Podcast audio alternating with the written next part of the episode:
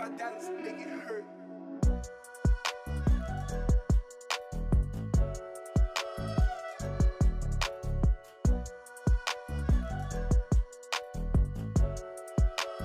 Hello and welcome to Project Passion, the podcast made to inspire you to follow your passion and turn it into successful business or career. My name is Johnny Thompson, and this week I'm joined by podcaster, panelist, and former gladiator Vogue. It is Susie Cox. How's it going, Susie? You all right? Oh, very good, very good. Thanks for inviting me. No problem. Thank you for being on the show. Um, as I tell everyone when they come on the show, I'm not the best at giving introductions. I usually just keep them to one or two lines. But do you want to take it away and just kind of take the stage, let people know who you are, what you do in your own words? Yeah, well, as you said, a hundred million gazillion years ago, a long time ago, probably before most of your listeners were even born, I was a gladiator. So not quite as far back as the Roman times, but almost it. Um, it was a huge 90s TV, cult TV Saturday night show. Um, if you haven't seen it, Google it because it's everywhere. Um, so that was, I, you know, prior to that, I was in international sport. So I'd done, you know, as a gymnast and then went on to do something called competitive aerobics. Again, Google it, you'll have never seen it. Um, so that toured me all over the world, which was amazing. And then I got auditioned for Gladiators. So did that for about five years. And then from that, obviously, lots of spin offs from doing that, which is amazing. So we do Panto, which is really fun. Uh, and loads of other TV, radio. I had fitness DVDs because I have a fitness background, qualifications. That's my sort of main prior life. Um, and then I met my husband on the show uh, he was one of the contenders. So since then, obviously, we've got married and we've had two kids who are now 13 and 15. So I stopped doing a lot of other work. I decided that was going to be my main focus and be, I call it professional mum because it is a full time professional job. People say, I'm just a mum. I'm like, no, you're a professional mum. It takes all your time and energy um, and then since then, obviously along the way, doing a few other things, but podcasting has been my sort of main go-to as well because it's really good fun, and I love asking people questions. As you know, Jonathan, we started our chat, and I was asking you all the questions. So I'm gonna shut up and let you ask the questions today. Um, yeah, so t- so now my life is still being professional mum, but podcasting, presenting, hosting, and just yeah, meeting lots of new people, which is great. Awesome. Uh, so let's float back a little bit. As you said, you have been very active your whole life. I know you were quite athletic as a child, um, and you've done obviously your qualifications in that. But what I wanted to ask you about was this competitive aerobics that you spoke about, because I did look at this before coming on here, and is it true you were the UK champion in 91, 92, 93, and 94? Yes. And yes, and European champions in I'm going to get it wrong now. 93, I think it is. It's so long ago, I can't remember. I think it was 93. And seventh at the Worlds in Las Vegas as well, I believe. That's exactly it. So the last time we competed at World Championships, did three World Championships, we were ranked seventh, which was pretty good going considering the other countries had it as a, almost like a professional job. Our job we're still within the fitness industry, but we were sponsored by Reebok, which was amazing um, to get to competitions and all our expenses, etc., and some kit. Um, but the rest of the time, all our rehearsal time, our coaching, our, you know, that wasn't paid for. So yeah, I'm pretty proud of that actually to be seventh in the world. That's awesome. At, at the time you were doing that, what were you actually working as? What was paying the bills, so to speak? Um, well, still within the fitness industry. So I was teaching group classes, aerobics classes, uh, variations of the theme, um, and doing some personal training. That was primarily, uh, yeah, 99% of the time, and the rest of the time was training. So, yeah, so during my early, so I, I actually had, I was quite ahead of my years, I think. So I did A levels, enjoyed them so much, I had to go back and retake them. They were so much fun. I spent a lot of time. So I, I, you know, did professional sport, not professional sport. I did high level sport until I was about 15, uh, and then I got glandular fever, which sort of really wiped me out. Yeah. Um, so I found it really hard to get back into, you know, high level training and competing. So and then you hit 16, 17, and the clubbing years. Yep. You in. Which Alcohol takes its toll. Oh yeah, not so much alcohol actually, and a lot of my friends, yes, absolutely. But I think because I've been so, I, I just I used to drive everywhere, but my friends loved it uh, because I used to just drive them. I used to just like clubbing for the dancing because that was just in day, like 100%. I'd go to a club with my friends, they'd go off and do whatever they do.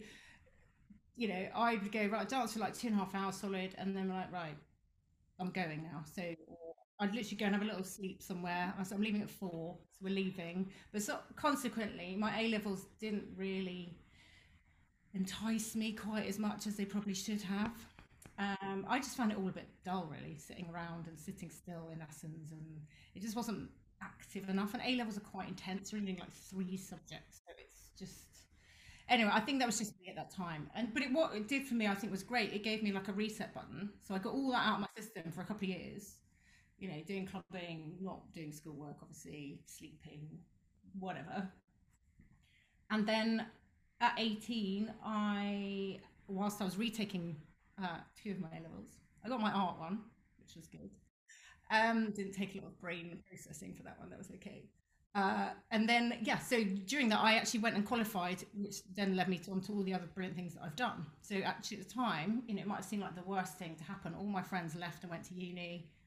I was home redoing two A levels, and uh, and actually, and then I, I, did a one day a week college course, which was actually linked to a university, which was to do with exercise and health studies, and it was like a proper qualification which covered all the fitness and all the personal training and everything for a year.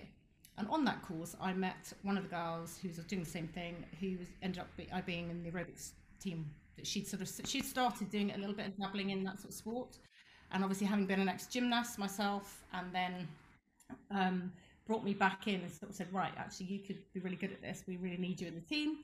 So I joined up uh, into her team and um, basically just ended up, you know, competing with her onwards for about four or five years. At 18, I was probably fairly mature, which is quite worrying because I'm not now. I think I've gone the other way now. But at 18, I had this sort of thought process in my head of, okay, I'll retake the A levels. I got involved in doing the competitive sport, which was amazing. We did really well. And I had then I got offered a place to go and do um, sports science at university. And I thought, do you know what? Actually, I'm going to defer that because I need to do the physical stuff now while I'm still like 19, 18, 19. Um, and so I made that decision and I thought actually the brain stuff I can do, obviously it's still physical, sports science, it's not like, but it is more sort of, you know, the learning bit I can do later, the physical stuff I need to do now while I'm in the zone.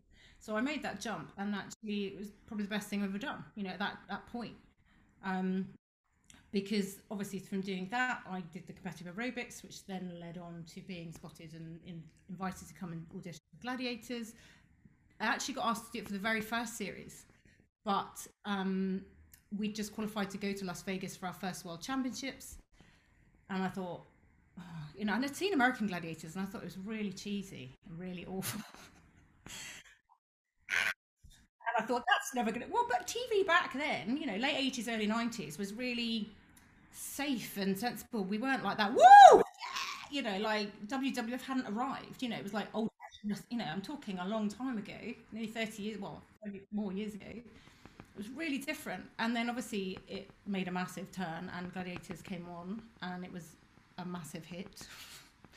Um, I'd still carried on competing. You know, Jet, who was one of the original Girl Gladiators, she was competing aerobics at the same time. She'd put me forward for the audition because they were looking for some other girls similar to her. And I said to her, look, I'm not going to do it. I'm going to go to Las Vegas because who doesn't want to go to Las Vegas anyway? Um, yeah. And by then, all my friends who'd gone to university were doing exams. And I was like that, off to Las Vegas. See you later. Exams, you know, whereas when they first went, I was really jealous because obviously they were just in freshers week continuously for like months. And I was just like that. But so it worked out in my favor. And actually, I do not in like, you know, sort of you must do this type of thing. But I do, I have taught a lot of teenage girls in, in schools and things, and I do say to them, look, really, really, if you can, focus for that really short period of time. Don't do what I did. But if you get an opportunity, it's not the be all and end all to have to go to university, normal pattern of life. You know, yes, it's important if that is important to you.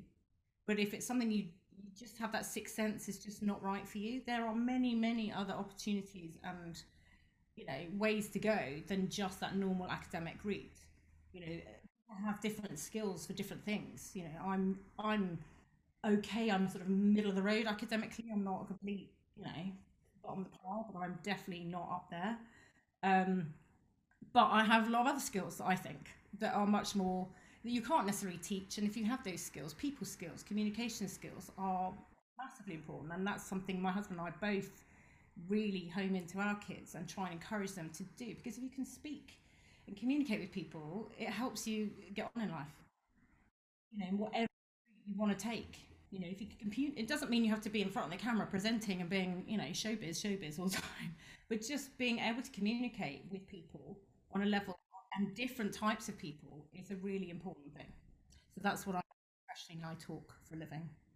We, we might as well burst that bubble now. The elephant in the room, gladiators. Yes. So obviously you were on the show 95 to 2000 you played probably one of the most fan favorite characters on the show vogue uh, even i remember watching vogue and you might i actually am old enough to remember watching gladiators as well because if you were on 95 2000 i'd have been you, yeah you would have joined the year before i was born so i was watching some reruns probably as well but um but yeah you're obviously a fan favorite um and you also came back in 2009, I believe, for Legend Last Stand. We did, yes. Um, so Gladiator, yeah, it was amazing. I mean, you know, it, it, it, was one of those massive, huge, iconic TV shows, which at the time, you know, was the prime time Saturday night viewing. You know, massive. Whatever age, and it covered all the ages. Like you say, it covered, you know, three year olds up to 93 year olds, and it was all that whole family because it was something for everyone uh, on the show, and the kids loved it because they could shout at the TV and you know shout at Wolf, and it was like panto with you know sport, glamour, and yeah, action film and everything, you know, all rolled into one. Um, so the Saturday night was Baywatch, Gladiators, Blind Date. That was your three massive shows on a Saturday. Night. That's all you needed.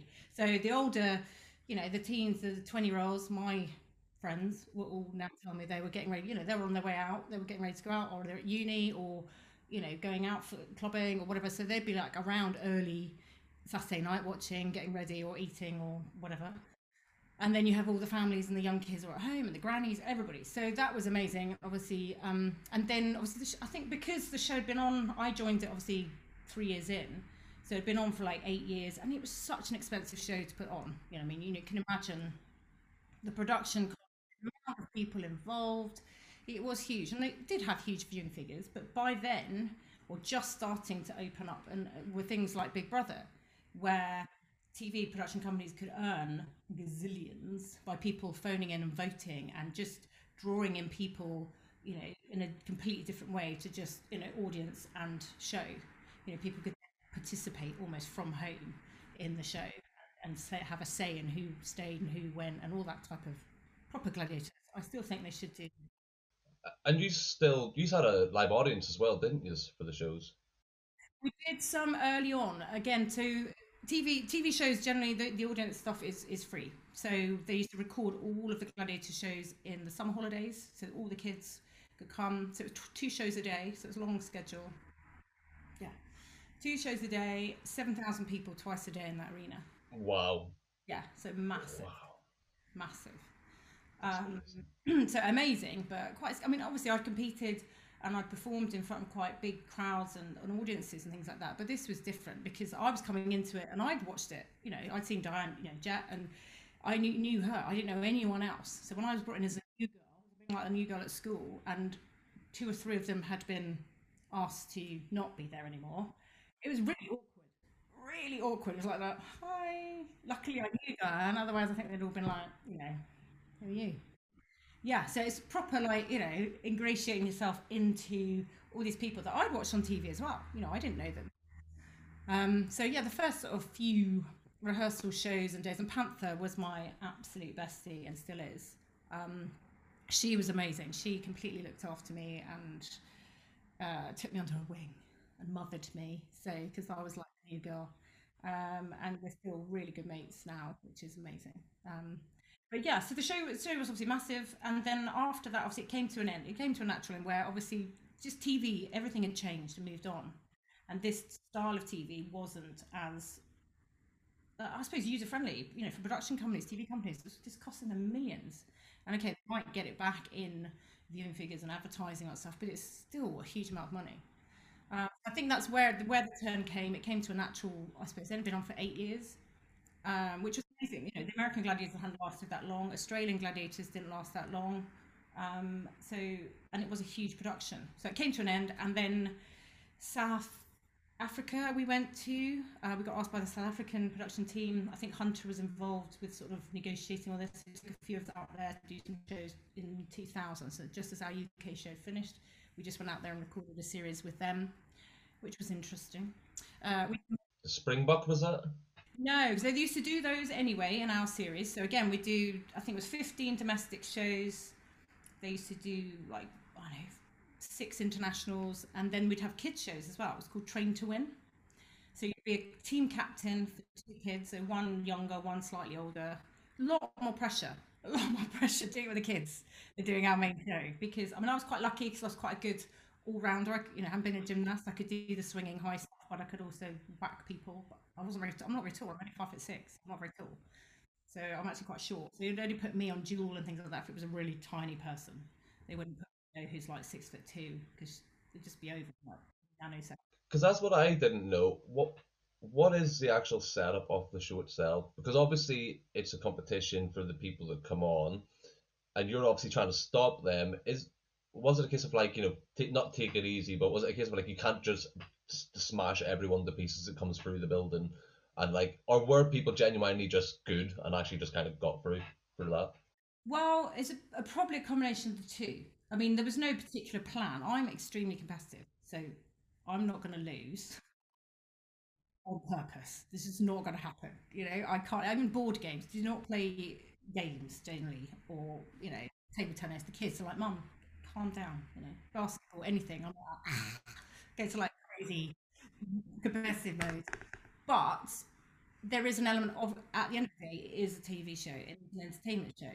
So to make it more interesting, for example, on the hang tough on the rings, there's a few people that you just know, you've seen them do it, and you're like, they're literally just going to go like that and hang. They're not going to move.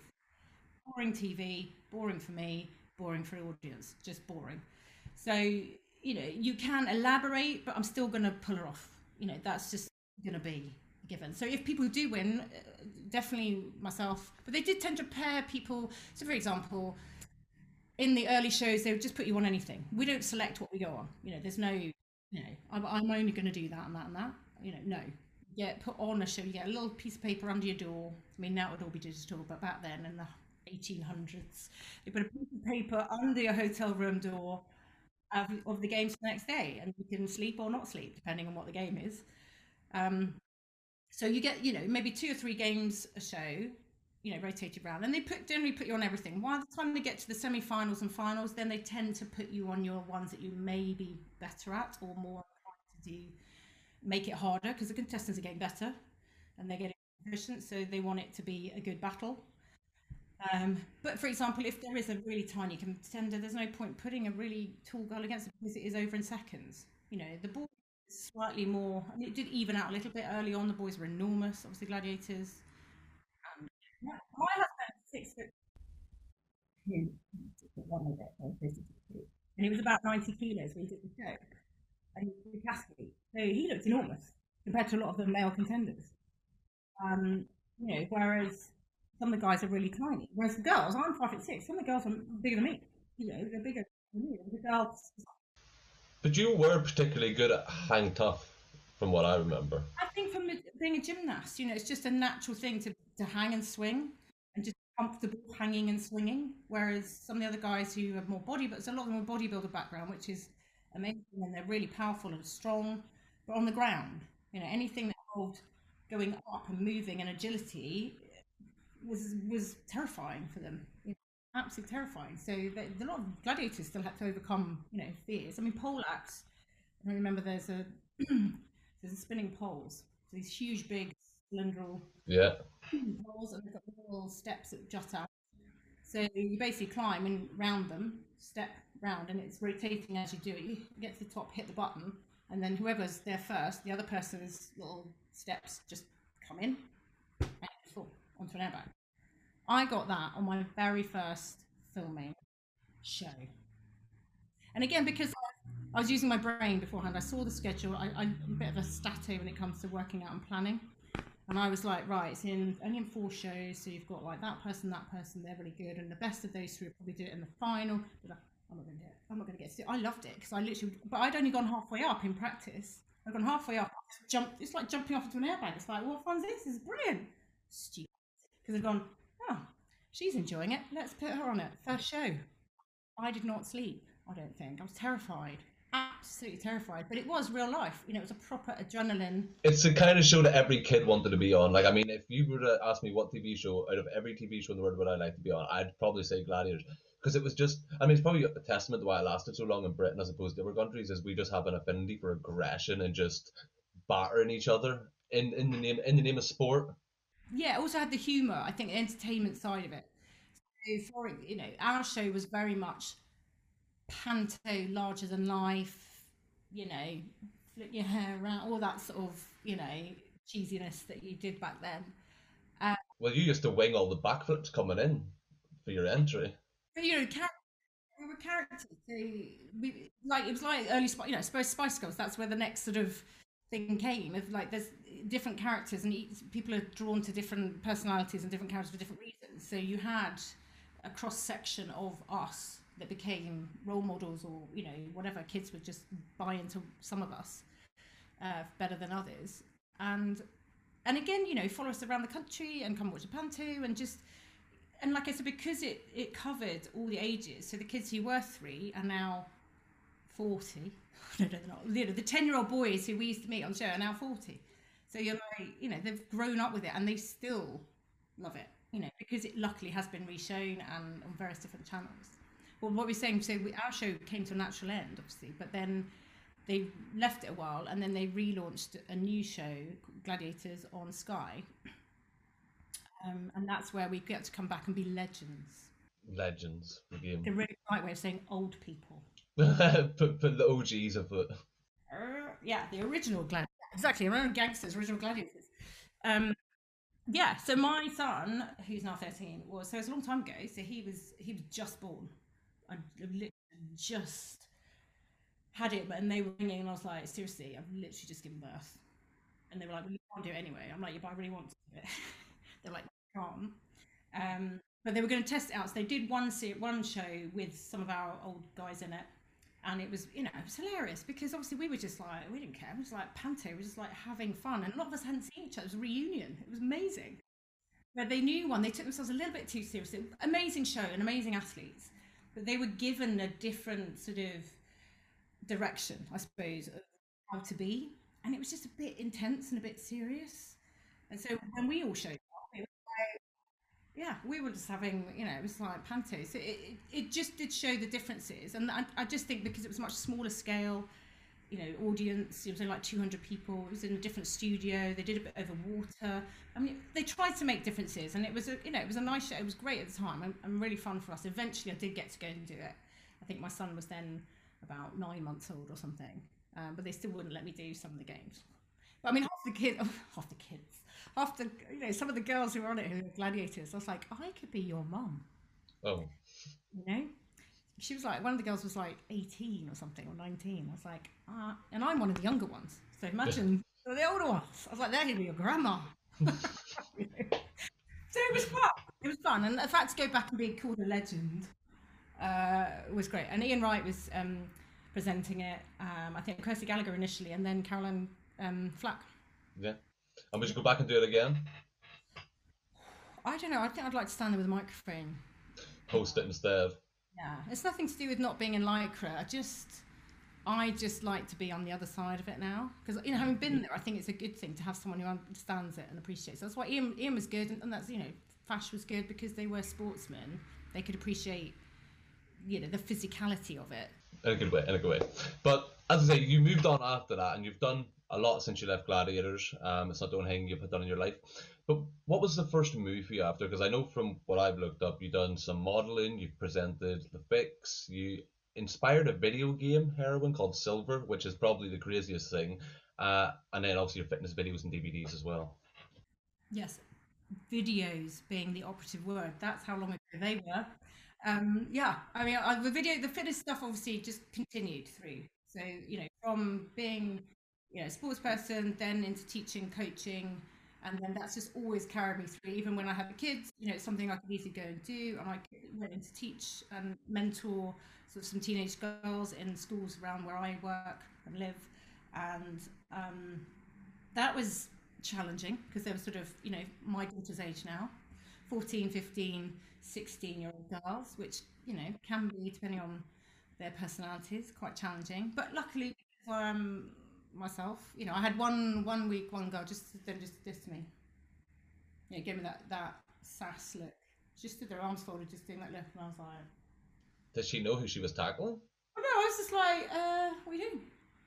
You know that look that you're giving me?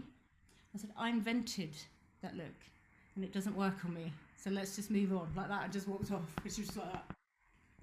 I think because I think because of the way I was with him, you know, they forget ages. You know, I'm much older than they thought I was. And that's not be- being me going, I look really young. It's just, you know, when you're 15, people who are 25 are old. You know, people who are like 35 are like, kind of, you know, they're parents, you know. So, bouncing around and being like crazy and doing some really cool dance stuff with them and, and chatting to them. I think they thought I was 30 something and I wasn't. I was still, I think I was at the time. I think on my birthday once I was doing some GCSE stuff with some of the kids there. And one of the boys said, Oh, is it your birthday, miss? I'm like, Yeah. And he said, How old are you? Like 34? I went, Yeah. Like 43. I was like, just turn around the other way. I was like, Yeah, yeah, 34. Yeah, yeah, yeah. So, you know, brilliant. But that, that that's the sort of thing I enjoyed doing. It was quite rewarding. It was challenging, but rewarding. Um, the fitness DVDs and videos, I did some of my own, and then I went on and did some with um, I did. Oh, I had to choreograph. Not choreograph. I had to present and be the fitness person for a guy who was who worked with Beyonce, one of her dancers or something. The worst thing ever. It was such a long production. He was brilliant. Just couldn't present. You know, there's there's being a dancer and then there's presenting, and they're very different. And you, it's not the same skill. You're good at one thing, not so great at the other thing. Um, I did one with a girl from Coronation Street years ago as well.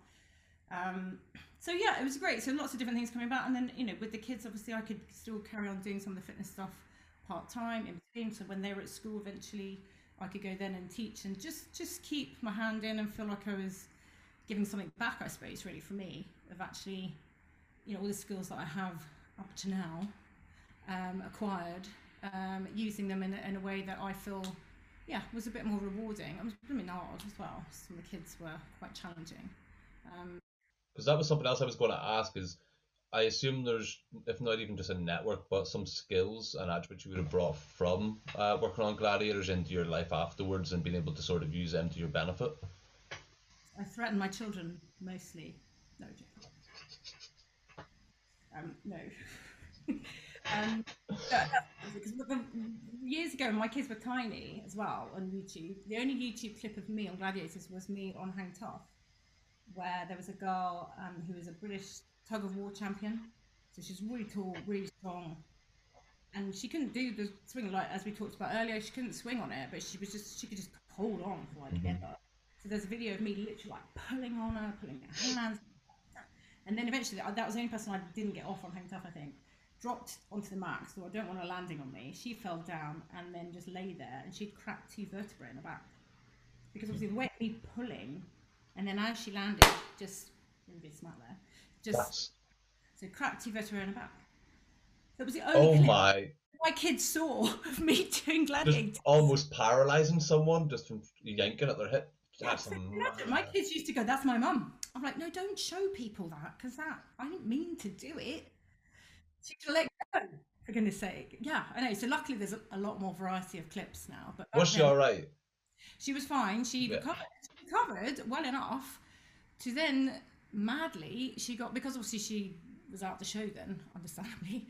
Uh, they invited her to come back and compete um, when we went to South Africa. Oh wow. But she came out there. All her family came. Pauline, and she's a lovely girl. I was like, "You're mad." She we had. I don't remember the game Atlaspheres, so the big balls that we used to roll Yeah. around hamsters. In our show, we had smoke that just went off on the pods. So if you co- if you went over, you know, like a pirate, you know, not pirate, but Oh yeah. dry ice sort of smoke. Um, out in South Africa, they had pyro fire. Lovely. No health and safety, let's put it that way. So we had to wear, like, if you went, did that game, you had to wear these like flame retardant sort of lycra Oh, no. So Pauline did that. Very strong, very good. And it was basically like knocking Skittles over. It was very different. And she did that, fell over, someone went, fire. They pressed the button. She was on the bottom. And even through the leggings or whatever we were wearing, she got like a huge, like second degree burn on the back of her leg. I assume this girl did not come back to Gladiators after that. You and not, but her whole family had come out to South Africa to watch her and everything, and I just like, uh, Some people are just built different. This game isn't for you, sorry. well, I just, you know, it's just really unfortunate. Bless her. Obviously, So bad.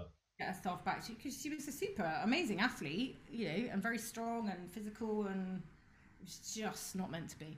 This woman is literally a tug of war champion, and you broke her.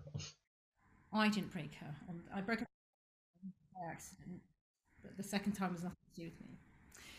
Um, but yeah, I just think you know, I mean, for example, the very first show I think we recorded, we have an end of series party, and because I'd never really, you know, I hadn't done it before or anything, I got to the end, and I was all these people like coming in and crutches and wheelchair, you know, because it was brutal, you know, and it wasn't necessarily us injuring them, you know, it was just they landed awkwardly or Yeah.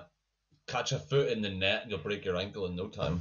on the Eliminator, which we weren't involved with. You know, that's the driving mad. People go, oh, so what's your favourite game? They go, the Eliminator. I was like, brilliant. I'm not in that bit. Thanks. The only bit I don't do, that's your favourite bit. It's your favourite bit. Thanks. Yeah. But that was a very exciting part of it, though. The Eliminator was insane. Yeah, yeah, yeah. I mean, that was literally the nail biter finish because it could, even if someone was like way ahead on points, it could still change. That would that would make or break the family that night. So it would have depended on who you're uh, you sort of cheering on that night. Yeah, definitely, definitely. Yeah, and my you know, same. My husband did it, and he'd actually so he got to the quarterfinals, and then I think he did the gauntlet, and Warrior sat on him at the end because he used to be a rugby player and a decathlete, so he was quite good at you know getting round Devon. and also being about six foot ish. Six foot two. He was bigger than most of the contenders that the boys were used to have, you know, going Yeah. I think because he got near to the end, Warrior just sat on him, and then they sort of squared up to each other a bit. Yeah. Anyway. But it all ended well. It all ended well. But he didn't win, did he? He got the best prize. He got me. Oh, well, I, I was going to say there was that. Uh, you might not want to talk about it. Was that during the show or after the show that you would have met him first? I met him during film during filming his show. um, but weirdly, so so what happens? I remember the show originally. They um, as they're introducing each contender on the show, they've got a little bit of footage of them at home or doing their job, or you know that sort of interview with each contender to know them before they are introduced into the show. More little you know clips that come on through their show. Um, and there's one particular cameraman who used to go and do those. So that particular year, every year, like, like I said to you, I like to know stuff, like to plan out. So I was like, right, Dave, who who do you think's good this year? Who do you think? Um, and so he started describing all the contenders, uh, you know, girls, obviously, and then some of the boys. And he started describing what, what is now my husband. And I was like, oh, sounds quite. I was single at the time. Uh, I was like, that sounds quite nice. Um, and then weirdly, we'd all go out in between. So it, the first sort of two weeks is is um, training. We have three days training, and then we do camera rehearsal for a week, which is the most boring thing for us. ever. Brilliant for the, all the crew and everybody else, but we don't do anything. We just have to sit in the arena for like hours on end, waiting because we don't go up on the games. You know, they don't like us to go up on the games. You know, we have to look and pretend we're paying attention where a camera's going to be. But someone tells you that anyway, so we don't need to be there. Um, anyway, so during that period of time, it's all a bit slightly more downtime, I suppose, for us before it really kicks in with the schedule. So there's a little bar club, whatever, next to the hotel where we're staying at. So we'd all go in there, and a lot of the contenders were in there this particular night, and this person was standing up at the bar, and that was my husband. And I was like. And Jenny Rebel knew him vaguely through athletics because she was an athlete, very good Commonwealth Olympic athlete. um, and so she trained with him at similar sort of time, similar sort of age. Um, so she said, oh, I know him. Anyway, it was like being back at school. I have talked about this before, so it's not a new story. But um, I had to say something, you know, I quite like him. So she went up to him, like you were when you were like 14, 13, 14, you know, got a girlfriend. Like, uh, yeah. Do you love her? it was literally like that. Or my fancied It was almost as bad as that. I was like, oh. And then it spreads like wildfire through from the director down to everybody, all the crew, every single person knew. I hadn't even spoken to him at this point. I've not even spoken to myself at this point. Mortifying. So anytime we were sort of vague, you know, vicinity together, they'd be like, all the others, oh, it's him, him, him, him, him. I'm like, yes, I know. This is really embarrassing. I don't even know what he's like. He might be awful. I quite like him.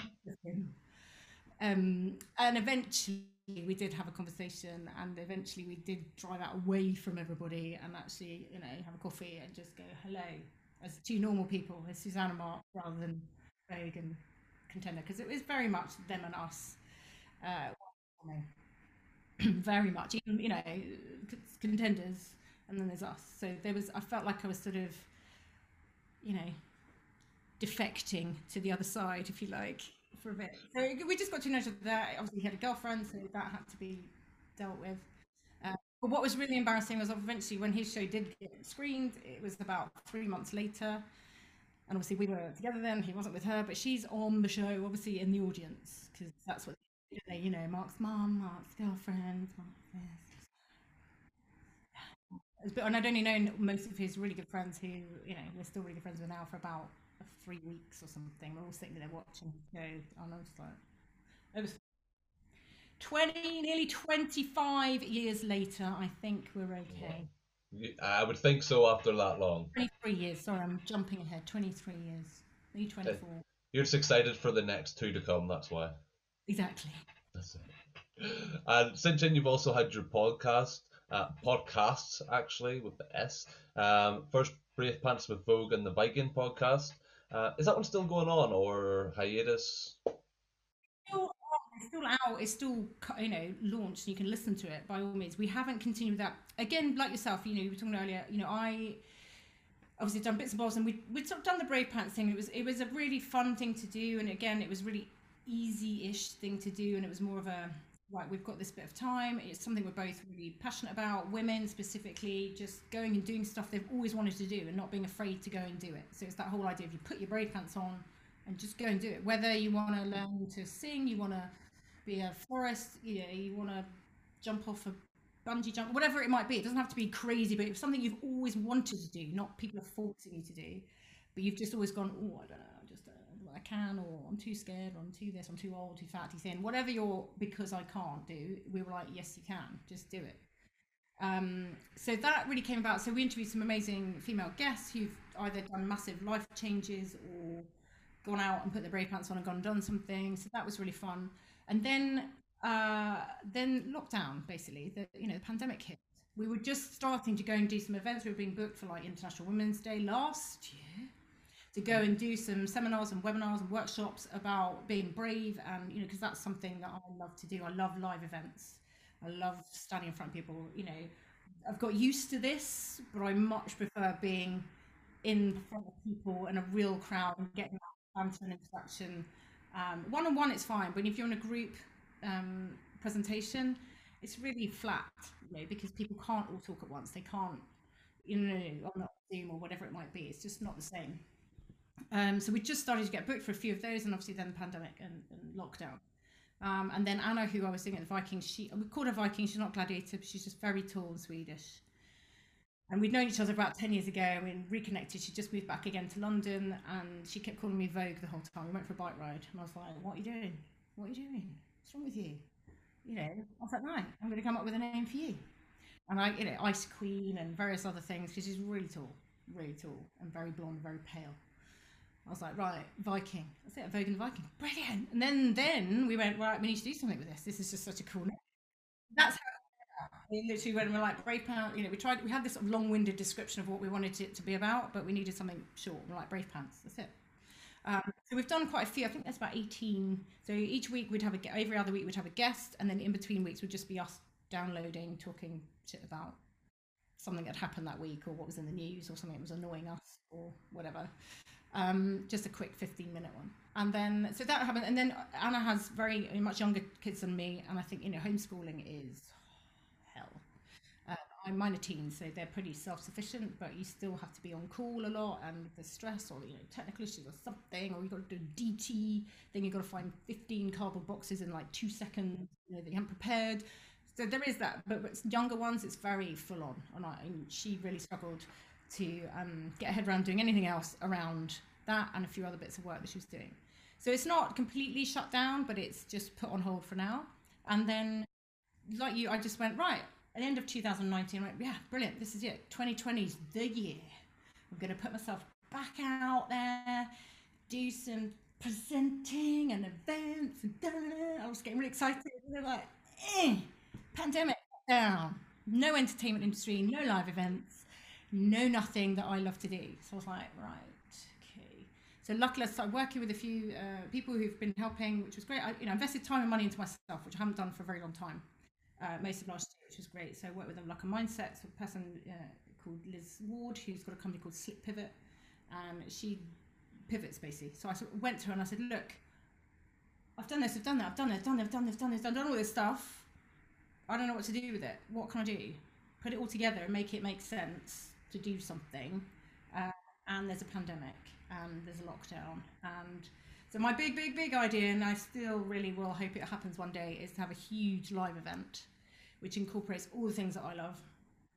So, you know, food, you know, people have to eat, but that's not one of my huge passions. Uh, but more sort of fitness, fashion, food, and fun. So it ends the whole day is like lots of cool stuff. It's like a festival, Cirque du Soleil, and ends with amazing DJ set for about three hours. I cannot wait. That's Sign me up. Take my money. Still in my head, it's still there. I'm gonna have plans all over my walls, ready to go. But obviously, I started planning that, spending about two months early on in lockdown. I was like, this is, I'm just probably uncomfortable doing this now because I can't even research. I can't even go to other events. I can't look at venues. I can't do anything. So that's on hold till further notice. You know, next year hopefully, or even the year after. so in the meantime, it was trying to find stuff that I could do that worked towards that, but also, you know, put me back out there a little bit and presenting world and hosting. I mean, my ideal love, like I said to you earlier, is, is a microphone. I love live audience. I love. I'd like to be a host. Compère. That's my main goal in life is to be booked to be, you know, a host of compère. I've done lots of it in the past, um, but putting in the microphone, I talk to anyone. I don't care who they are. And for anyone, what is, anyone that doesn't know, and I'll pretend I know, what does that mean? What being a host or compère? Host, com, com, what compère Oh, that? host- compère. So the person who is standing on stage with a microphone who introduces the guest. So Oh. if you're a big corporate event or uh, you know you have a, you have um, you know guest speakers will come up. I would be the person introducing them and like you do on your podcast. Oh, so host just then, yeah. You're host, just you're just sending the fancy posh way off it. as host or some people prefer to use the word compère. You know, so you Compère. can compère and you know I don't know. Uh, uh, anywhere, you know, like a, I suppose a, a, a what they call them, um, master of ceremonies. You know, a wedding, and the person who introduces everybody to come in, or whatever it might be. Person with Oh. a mic does all the talking. Basically. I went to Northern Irish Public School. We don't know them words. Just, Well, I don't either. No, I'm just being to a few things like that. The person who stands up and introduces everybody and tells everybody to shut up and listen. That's me, basically.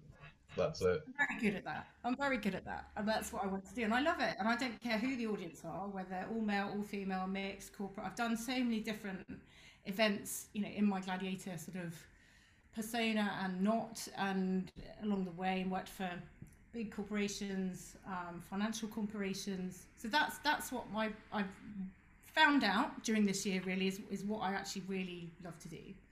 Um, so along the way, I've used that and, and devised this Bring the Energy workshop, which is about that. It's about people not being put off sitting looking at their screens on Zoom, or if they're trying to do an interview for a job, or they're trying to they're on a big Zoom, you know, webinar, but they want to be seen. And I'm not talking about you know dance around the background naked scene.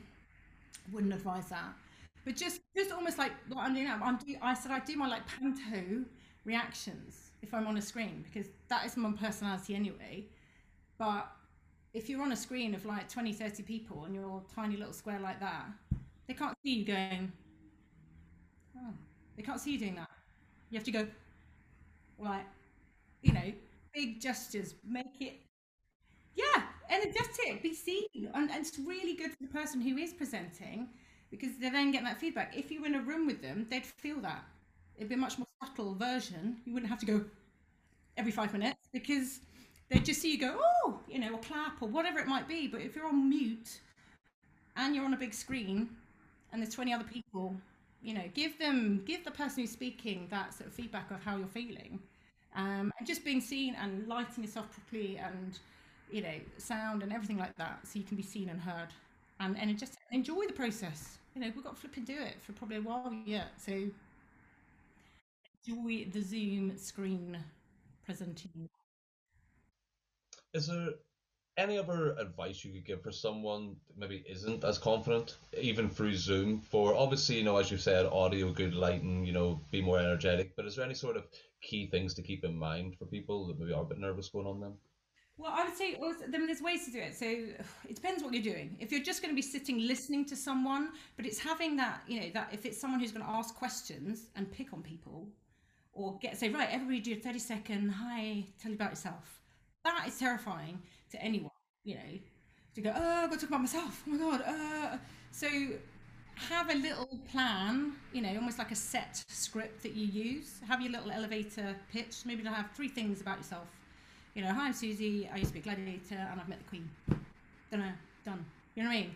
It's sort of, or a love of dogs, or whatever it might be. And also, I say have something behind you that is appropriate, obviously, but shows your personality. So whether you're I don't know a Star Wars geek or you love Harry Potter, Hufflepuff yeah, exactly. So that's something. So it's a conversation piece. So if someone would go, oh, what's that on that? What's that cushion? What's that? You know, that what is that?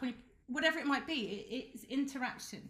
So someone go, why have you got a microphone behind you? Oh, that's because I do a podcast. Uh, you know, or whatever it might be. So not it's not just you on the screen. People are looking what is behind you. They're not just looking at your face. Even if you are a small little square, they will still don't have your dirty washing hanging behind you. Don't have inappropriate things. Did you see that girl Welsh News? I think it was. Who had a. Is she the one that had the Sexual cup or something hanging? Yeah, so strange. A shelf there, massive inappropriate thing. You know, if she was talking about sexual health or you know, sex that's fine. It's appropriate because that's what you're being asked about, but you're not. So. What was she talking about? Did they say what she was actually talking about? Unemployment. I was like, we're not going to get employed unless you get rid of that.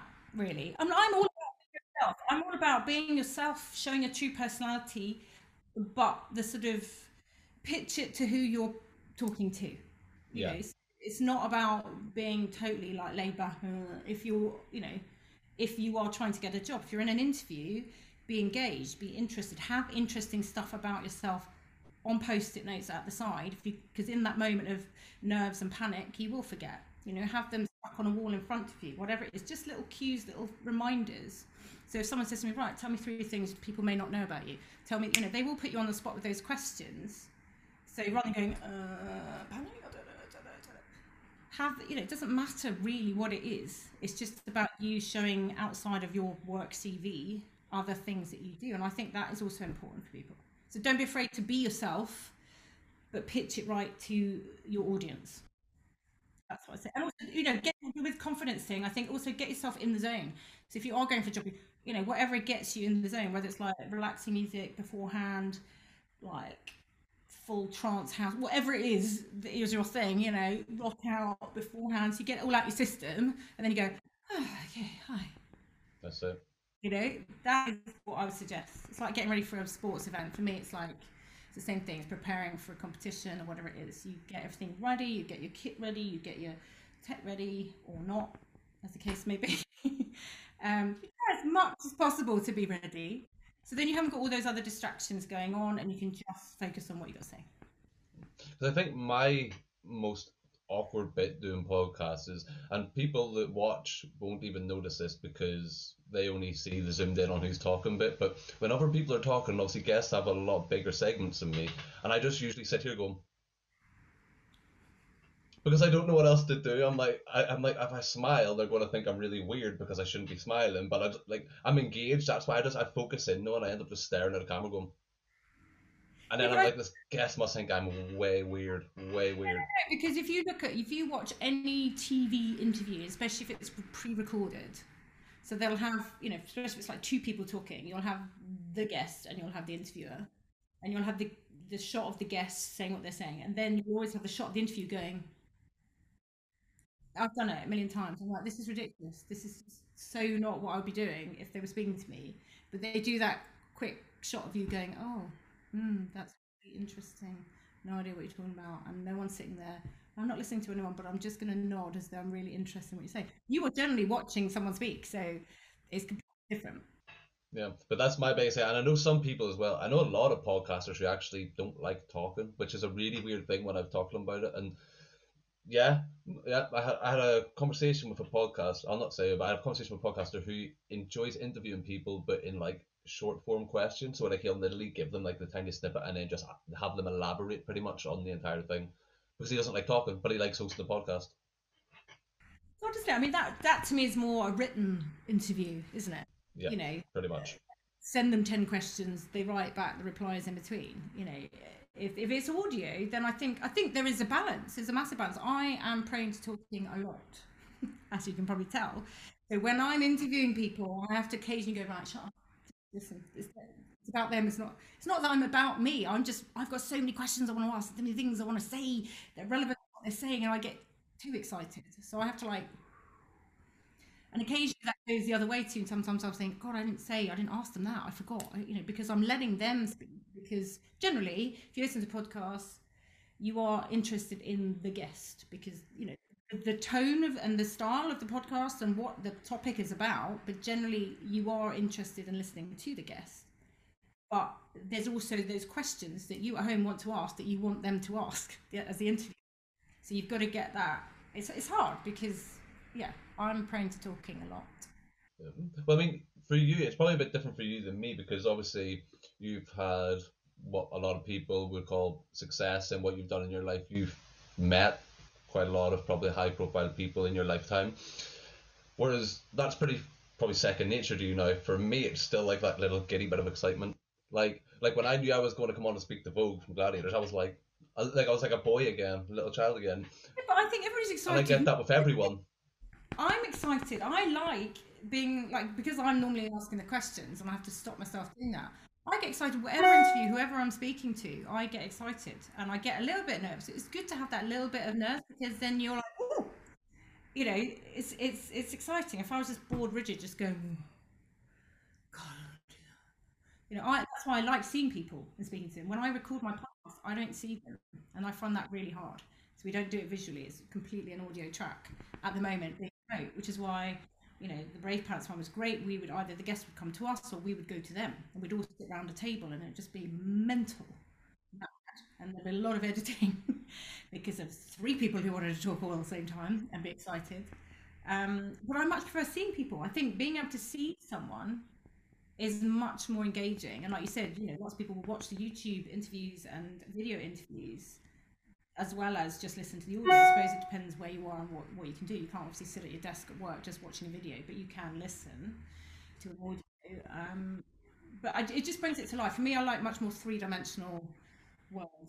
You know, I like real people, meeting real people in a real room, and this is the next best thing. Seeing people just talking. Know I've just done a lot of quite a lot of voiceover work as well, and that's really quite tricky. It's, it's harder than you think to do and pitch correctly because obviously on the on the podcast it all has to be like I talked we talked earlier about you know you have to be excited and have a little bit more interest in your voice and sound like an advert when you're doing the intros and outros. Whereas this one for this kitchen appliance company had to be much more and I was doing it at the same time as I was doing a lot of the intros and outros for my podcast so I had to keep thinking right okay.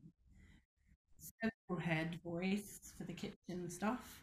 And woo how does that work for voiceover then? Because if it, for a kitchen advert, is it literally just a rolling advert of like B roll and then you're talking over it? This was um, an original, a video they already had, and it was an American script and voice, and they wanted to make it more for European market, so they changed the script slightly, but um, it was hard because we were trying to fit the original i transcribed the original uh, script and then they de-americanized it if that is such a word but you know what i mean. Um, and then we had to try and fit that script to the original video which was i didn't do that bit because that is not my expertise of any technical which is why i'm so excited about what you do because i couldn't do that at all.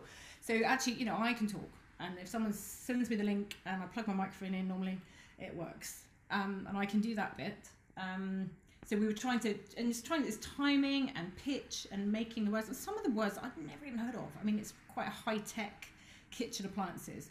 I don't really, I do cook, but like, you know, I'm not a chef or ever will be or ever want to be. So a lot of this stuff was like, it's completely wasted on me. I don't know what half these terms are. You know, it was like, you cook, you boil, you grill, stick it in the oven. Yeah, what more do you need to know? You don't need to know your glassware and stemware for the dishwasher. Glasses. Glasses, glasses, surely. You know, so I was, you know, so a lot of it's quite, it's quite tricky trying to get that exactly right and fit it. So I'm just waiting for them to, okay, we've done it all and sent it in. But it's quite, it was 11 scripts, 11 different appliances. Each one had a different script. A lot of it doubled over and, and repeated, but again, each one had to be. And there's certain words I just realised I could not say in a sentence without sounding like I was slurring or, or Couldn't pronounce something. So it's, it's harder than it appears. Than it appears. And you also have your new podcast that recently just released, Top. Do- Yes. Wait, let me get it right. Top dogs and their humans. Perfect. Yes, very excited. So that came about again through the whole pandemic lockdown uh, era. It was meant to launch before Christmas, um, but due to various lockdowns and people involved, it got a bit delayed, which was fine. Um, I was putting lots of pressure on myself to get it out there, and I was like, "Why am I doing that? I've commissioned this. No one else has commissioned it. I've commissioned this product. Why am I setting these stupid deadlines?" so we've got six guests. It's all recorded. It's all ready to go. The first one was launched last Wednesday. Uh, so that was Karen Hauer, who's in Strictly, um, and she's got. It's all about basically human connection through dogs. It's a, I, my, my idea in my head was like Desert Island Discs, but with dogs, not discs. So sort of getting to know people, going behind the scenes a bit into their life, because people who have dogs talk about themselves through their dogs. So you meet someone walking in the park with a dog. I have two dogs. You see, I have two rescues and you chat to someone you don't you chat to the dogs and you talk about the dogs but you end up finding about their life because you talk about your dogs they don't say oh hi i'm so and so and i haven't left the house for like three weeks they will tell you that about the dogs you know um, so that was the idea to get more high profile people on not necessarily having to talk about themselves with those direct piers morgan style interviews but you find out where they grew up and how long they've had dogs their love of dogs you know people in their life who've come in you know all that sort of stuff. But hopefully um yeah hopefully it's going to do well. So the second episode went out today and that's with dj nikki beatnik who's amazing. She's worked with every single celebrity that you can think of on the planet i feel. Um so she's amazing so her one's gone out today um and then there's four more to go finishing with a gladiator funnily enough Awesome. yeah. Uh, so yes, I'm launching at the moment. So please, anyone, go and listen to it. I'll talk about your podcast if you talk about mine. Uh, yeah, reviews help, don't they? I mean, reviews help just just get more people to see you and hear you and listen, be able to find it. So if anybody does review yours, I will do yours, obviously. Um, yeah, amazing. So yeah, that's exciting because I love dogs and I love talking to people. So I was like, got to put those two together. And something else I just wanted to ask, kind of to sort of round it off a little bit, because when it comes to podcasts, I know it's kind of a big debate for a lot of podcasters about research. Now I know podcasters that do zero research and jump on and just kind of freeball it. Me, I am a massive stickler, like you said. Like I have my notebook and I have to scrupulously just write exactly what I want to get out of that because I, especially with a lot of my uh, guests where I've got like marketing guests on and very entrepreneurial business based. And for them we're just trying to drive as much value in terms of advice and stuff. So i'm very scrupulous in that all right, i want to get this this this and this. And you can divert whatever way you want around that but we're going to hit these points on the way through. But how do you obviously research? Because yours would obviously be very different i assume going in because it's more dog based than human based Well, it is. Obviously, it helps. I have researched the guests that I wanted to get on. I've pretty much got on for this first series. I've been really lucky. I mean, Karen was incredible as well. She's very high profile. She was in Strictly at the time, and that's partly why it was delayed a bit because she was involved with Strictly, and I really wanted to have her on as the first guest. Not there's any particular order, but I just think the order that we we haven't rec- put them out, the order we recorded them. Um, I just wanted to do them all and then go, right, that works.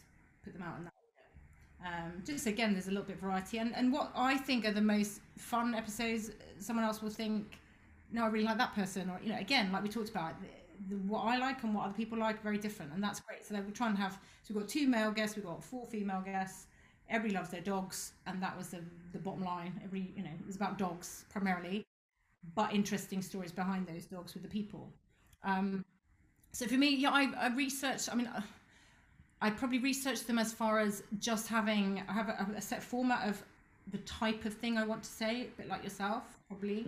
You know, maybe like five key things and finishing with a generic thing that I ask them all. You know, if they were a dog, what dog would they be and why? Just like you say, just that conclusion end. So it's the same because people sort of look forward to that. People get in a pattern listening. I know I do with certain podcasts. I like to know that that what's that finishing line. It's like and in other news type of thing on the news. There's always some finishing yeah. question, generic, that's the same for everybody. Um, because the stories throughout will be very different. So it's quite nice to have that sort of repetition at the end. Um, but as far as researching them, I like, again, just having a bit of an outline, but don't know everything. And so a bit like you, just go with the flow a little bit. I prepare, but I also go with the flow because they might just start talking about some story that I've never heard or don't know about them. And it's amazing. And you're like, you just got to go with it. So um, I think just for me, just remembering what you want to talk about. You know, for me, it's the human connection about the dogs, but I also want to hear funny stories. You know, I don't want it to be all doom and gloom about rescuing dogs and you know poor dogs who've been treated bad. You know, there's an element of that, and each guest gets to talk about a charity of their choice as well. So that was really important to me. So each podcast episode there's a mention or a website link. And for the launch last Wednesday, we just did again because a lot of people got so much going on at the minute. I don't want to put any pressure on people but it was a donate dog walk, so it was literally take your dog for a walk like you normally do, and you know, please donate the cost of a coffee for yourself and a friend, fiver, if you can. And lots of people did lots more than that. We've raised like you know, just under, well, I suppose just under over a week, um, a thousand pounds, which was brilliant. Wow! Congratulations. So that's for the Wild at Heart Foundation, who you know rescue dogs all over the world. So for me, that was a key one, and two of the guests. It's one of the charities they support, so we went with that one.